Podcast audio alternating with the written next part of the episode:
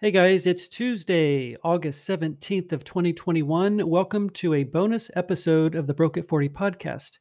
As you know, whenever you see the word bonus in front of an episode, it means Evan is creating an episode in real time today and dropping it within an hour or two because there might be something that I want to talk about that's on my mind. And today is no exception where I'm thinking about opening up a checking account with Wells Fargo. And I'm thinking to myself, what? How could I possibly be thinking this? So, as I move on to this up through this episode, everybody, again, I just want to say a bonus episode is something that I'm thinking about right now. I want to share with you because you may not know this, but I have four to six weeks of episodes that I create and I edit them and then I publish them, as you know, on the weekends. So thank you guys for all of your support in listening to my episodes. And today is a bonus episode because I'm on a staycation this week. So I'm off of work all week and I'm planning my future and I do all those things that I tell you about during staycations. And I got up early, like I do pretty much every day at about five o'clock in the morning. You guys know I like to get up early and think about my life and money and kind of switch gears and then go throughout the day. So you might be a morning person, you may not, but when do you do your best thinking is what you should probably be thinking to yourself right now. So if you're the type of person that you should get up early and you can think really great in the morning, then I would encourage you to do so. So today I got up, went to the grocery store. First, I did my exercises in my condo. Then I went to the grocery store at 7 a.m. right when they opened, got all my stuff, put it all away, took the garbage out, went to my mailbox, and I opened up an envelope, and I have it right here in front of me. And it's a letter written to Dear Resident, not even to me. And I opened it up, and it's from Wells Fargo. And it says, All of the advantages of Wells Fargo checking plus a $400 thank you bonus offer. And I started thinking to myself and wanted to share with you what my thought process was. And you guys know me, you know, Evan, I like to look at numbers and I start to obsess over them. You may recall from my one year anniversary episode where I told you that relative to Wells Fargo back in 2005, I took five to six hours and I wrote out if I paid principal towards this mortgage, how many months or years would it take me to pay it off? I know I'm strange with numbers, but it's that obsession really that has gotten me to a million dollar net worth in 12 you know 10 years when since 2012 which i'm going to anchor into here and talk about in a minute. So having obsessive thoughts perhaps about money and getting your calculators out and thinking about it can serve you well and yet you do have to stop and say how can i live in an abundant life? How can i segue into thinking differently? and not always mean so obsessive. But today I fell off the wagon a little bit, right? The stagecoach, which is Wells Fargo. So I opened up this letter and I got so much into it that I wanted to share with you my thought process. So it says if you put by September 1st of 2021, if I put $25,000 into a new checking account with Wells Fargo, Okay. If I do that, which by the way, I'm in the middle of my fiscal year, as you guys know, you've probably heard my back episodes. So I'm right in the middle of my fiscal year in August. Just like I told you last year at this time, I did a mid year review. So I do have money in my checking account now with my credit union that I could pop into Wells Fargo here and take advantage of this offer. So stay tuned as I talk more about this. Um, now, would I could I really do that because my fiscal year is not quite over yet? No, I don't have the full twenty five thousand, but I will towards the end of the fiscal year. But in my mind, I'm thinking, Evan, take the money out of your Ally savings account and pop it into this Wells Fargo to take advantage of this four hundred dollars. And I'm like obsessing over the fact that maybe I should do this, right? And hopefully, this will relate to you guys as well. You might be kind of like a, a life hacker or credit card hacker. And, you know, you get offers like this sometimes all the time.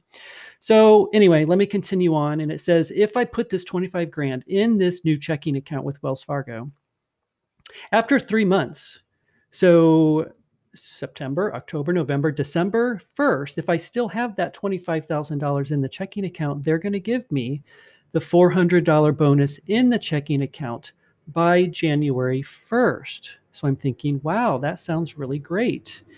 Now, it goes on to say, and as you can imagine, you would have to then report that to the IRS at the end of 2021.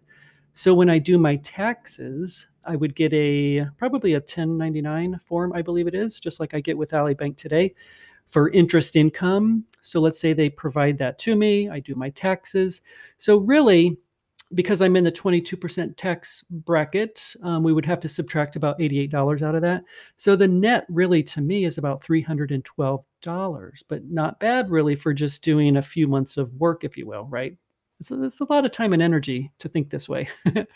um, and I'm not saying it's good or bad, but stay tuned and I'll share more with you. So then I say to myself, okay, got the $312. I can close the checking account with Wells Fargo. And then I say to myself, well, why not pop then that $25,312 because that's what it would be at that point into my $36,000 that I have with Ally today, right? For a total of $61,312. And then I start thinking about 2022, like how much money could I earn on that then, bringing that $312 over into the bucket, which means I'd be earning interest on top of that interest, if that makes sense. Um, but anyway, this is how my mind works. It's crazy. So then I look at the numbers and I say, uh, wait a minute, then you have to pay taxes on that. So for 2022, it might be just about $240. Okay then my crazy brain starts thinking more and i'm like what if i just don't do that at all and put the 25 grand in my Ally account? You know i'm only making 0.5% on the money there. And so then i went through all the numbers and the scenarios of if i didn't do that and put it over here instead how much would i have? And then subtracting out this and that. What is the net result of all of this? And i'm driving myself absolutely bonkers and crazy. I think I realized that by doing this, I could make about 250 bucks net gain as a result of all of this. But but here's the point, guys. Before you like exit this episode and think that Evan is absolutely crazy, which I sometimes think I am, I want to like pause here for just a moment and just share with you some thoughts about what's really going on here. So, even if you're starting in your financial independent journey and you guys happen to be broke at 40 right now and you have a negative net worth or whatever, wherever you are, or if you're at halfway to where you want to be and you have maybe $500,000 or maybe you've got a million like I do, does it really make sense to obsess over these types of little hacks and offers that come your way? Or should you really be thinking holistically, bigger picture about what you're really trying to create for yourself, which is a an abundant life, which is something that I really need to start thinking more about.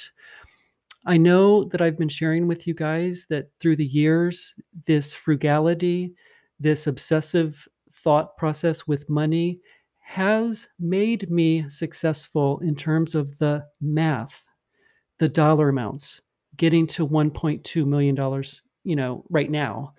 And you really have to stop though, and I'm stopping and I'm sharing with you that I know I have a lot of work to do. As I segue into if I really want to quit working, which as you guys know, I'm exploring that in 2021 right now and I'm kind of sharing with you um, through my Dear Dollar Diary episode, which by the way, I'm going to drop another one I think tomorrow or the next day. So you're with me. You're you're you're listening to somebody that's going through the thought process of discovering self through wealth, if you will, because through the years getting to this net worth, it is really great. And yet, um, even as I shared with you at my six month episode, I'm still struggling. There are things I need to still work on within myself to believe in myself at this point, even though I got to where I am. I'm not willing yet to loosen the reins that I have on myself and spend a little money. Do my friends and family think I'm cheap? I don't know. Probably. I think I've had some of them, you know, do believe that I am. Um, I've never spent, as you guys know, more than $600 on one vacation, a, a single vacation. Other people would be like, dude, you've got a million bucks. Why aren't you, you know, having a little fun? And yeah, I still I have a lot of work to do and I know that. I know that and I'm going to share that with you as we go forward. And, you know, you in your mind, wherever you are in your financial independent journey, should be thinking, how can you learn a little bit of things through Evan that he's sharing with you? And, you know, with a grain of salt, take what you want and apply it, hopefully, to your own lives. And, but, you know, never lose sight of yourself, is what I would also like to say. Now, let me segue into why I'm thinking this way that this would be really the stupidest thing ethically for me to do is to open up a checking account with Wells Fargo, right? Let me tell you why. So, when I first got my mortgage with um, in 2003, as you know, it was like five and a half percent interest through a, a mortgage broker. And it just so happened that they chose Wells Fargo. So, for those many, many years, I had a loan with Wells Fargo, a 30 year mortgage at 5.5%. And I'm paying that as I go, right? And I'm learning all about personal finance in 2004, 2005, getting all fired up, you know, thought about paying it off and, you know, ran the numbers on paper, which I love to do. And then, as you know, I became a guest on the Suze Orman show, the How Am I Doing segment in July of 2012. And it was through that episode that her advice to me, which was actually very good because I didn't have much money in checking or in a, a money market account or a, an emergency fund, she said, Stop what you're doing. I was paying $600 at that point for probably two years, maybe. I, would have to go back and look at all my notes. But I was putting that principle, I, at some point in 2010 or 11, I decided that I would be paying down that mortgage and then I would have it paid off right when I turned 50 years old. That would be like this huge celebration. Evan paid off his mortgage, right? That's that that was that was my thought process. And yet her advice was stop doing that and build your emergency fund up. Now, as you guys know by listening to my podcast, that's what I ultimately did. I did take that advice, uh, much to my chagrin. um, but I did that and I built the money up, as you know. And then, um, so back to that, um, I went to Wells Fargo and I said, hey, because of the HARP program, you guys may remember that, maybe not for some of you that are younger, but through Obama during 2008, I don't know when this act came about, but it was called the HARP Act, Housing Authority Refinance Program, I think it stood for. Don't quote me on that. You may want to Google it. But I heard about it, I think, through her show, Suze Orman show, the HARP program, which meant that if a homeowner did not have enough equity within their home, they could still refinance. And so it was a program to encourage people not to default on their loans after the Great Recession, as you know, when all of the mortgage debt was well well you know what happened right? Um, and so it was to encourage people like me that could qualify and you'd have to go look at what the qualifications were. I knew i qualified for it. And so it meant i could again refinance my loan to another you know a, a lower interest rate to help save money. Now, I did not really need per se to do that in my monthly budget because I still had a great job. It's not like I got let go of my job. You know, I've had a great career with my company, but I leveraged that and I reached out to Wells Fargo. And because remember on the Suze Orman show when it was the How Am I Doing segment, on the screen in front was, you know, Evan had a, you know, $53,000 that he owed on his mortgage. Yeah, I think it was 53,000, but my believe it or not, in 2012, and this is several years after the recession my condo still the value was like 53000 so that was a net zero. I owed exactly what the home was worth in 2012 because the market went down so much and it didn't start to climb until after 2012 so in order to refinance you usually have to prove to the lender that you have at least you know 20% equity. And so that if you default they can sell it and make money all that kind of good stuff right? So this HARP program said evan you know, speaking to me directly into probably thousands and thousands of people in America, that you could refinance and you could get into a lower interest rate loan. Now, instead of doing a 30 year mortgage, I decided to get a 15. That was very smart. So, for anybody, if you're thinking of refinancing, it's always great to not extend it out multiple years into the future, but to shorten the term. So, that was a very smart move, I think, on my part, where I leveraged this. Yes, I had to pay closing costs. Um, so there were still closing costs, but I got my calculator out and I figured out if the closing costs were three grand or whatever it was, because I go to this lower rate, my payment went down, then um, how many months would it take to recoup that, right? So yeah, so I did my math on that and had it long enough to get that money back. And then, as you know, I paid off the loan though of um, thirty thousand at that point in 2019. So I, I have that history, if you will, with Wells Fargo, and so through those years of owning the, my home and having the loan with Wells Fargo, and yes they did although when i went through that refinance it really took forever. It's it was they were so backlogged with refinance going on it took me months to get closed. I got very frustrated with wells fargo. Um, and yet i stuck it out and i kept that mortgage and then when i had the money i paid it off as you know to give me the big win and be like okay great but what i'm sharing with you here is i because this morning I get this letter, I almost had a momentary lapse of judgment in thinking that should I go back to Wells Fargo and open up a checking account? How crazy thinking is that really when you think about it? Because what you may not know, but just by doing a simple Google search, Wells Fargo in particular has had a lot of controversy over cross selling and selling, you know, opening up checking accounts without the consent of their customers. And so I don't want to go into the details of that, but just do a simple Google search and you'll see that even here in 2021, they're still paying the price. So, as I think about closing this episode, there's a couple more things I want to talk about. Again, many of you may be really into the financial independent community, the FIRE community, where you're learning about life hacks you know you're learning about geo arbitrage and all of those things the credit cards where you can get reward points for travel. If that's you then by all means go ahead and do that. I'm not here to say that you shouldn't do that. I'm just saying for me that's not something that i ever had on my radar i i did some research on it once and i thought oh interesting, you know?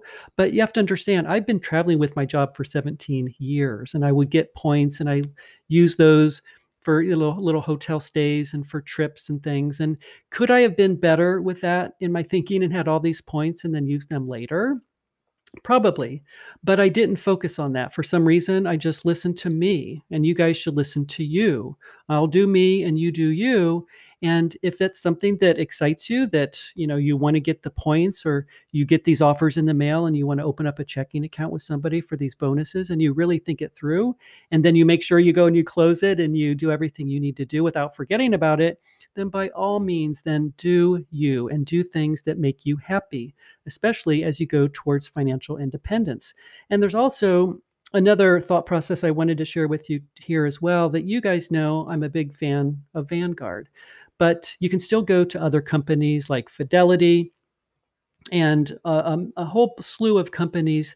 So always listen again to yourself. I just happen to like the methodology of Vanguard. That's just me. I've just listened to um, and made my decision based on facts.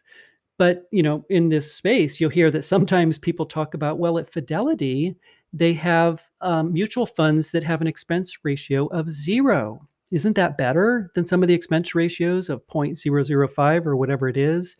Yeah, of course it is. Paying zero is great. But what's happened is these companies like Fidelity, for example, have had to keep up with the marketplace or they would have gone and lost a lot of money if they didn't listen to and keep up with the times because a lot of people are going to Vanguard. So, would you want to go to Vanguard just to get 0% Oh, wait a minute, Evan. You meant to say fidelity there. Okay, go on.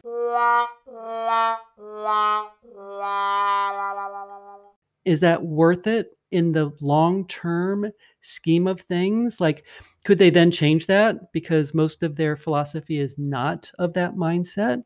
So you just really have to weigh the pros, pros and cons for yourself and make those decisions. And I always say to people all the time keep it simple, saver, right? Just keep it simple for you and don't always be um, enticed by these shiny objects that come your way. So, as I close out this episode, you know, I just want to share with you that, you know, Wells Fargo, for example, it is an attractive and alluring type company, if you will, because when you look at their marketing and you look at their logos, you see the stagecoach, right? You see the great frontier, and you see these images of the horses and the the stagecoach, and it, you want to be a part of that, perhaps, right? And so, even with their marketing, they say things like have balance, have protection, have respect, and have connection.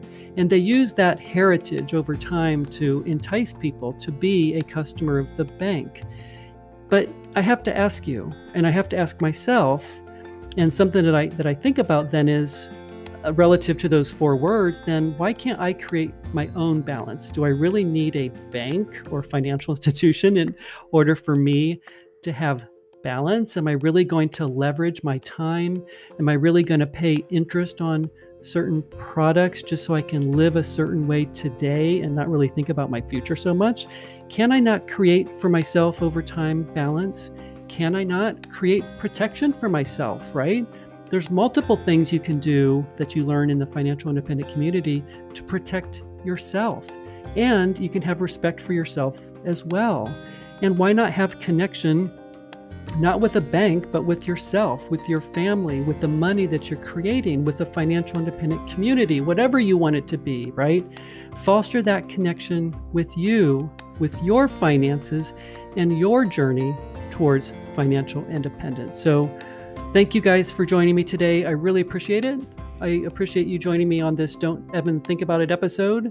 I'll see you on the next episode of the Broke at 40 podcast.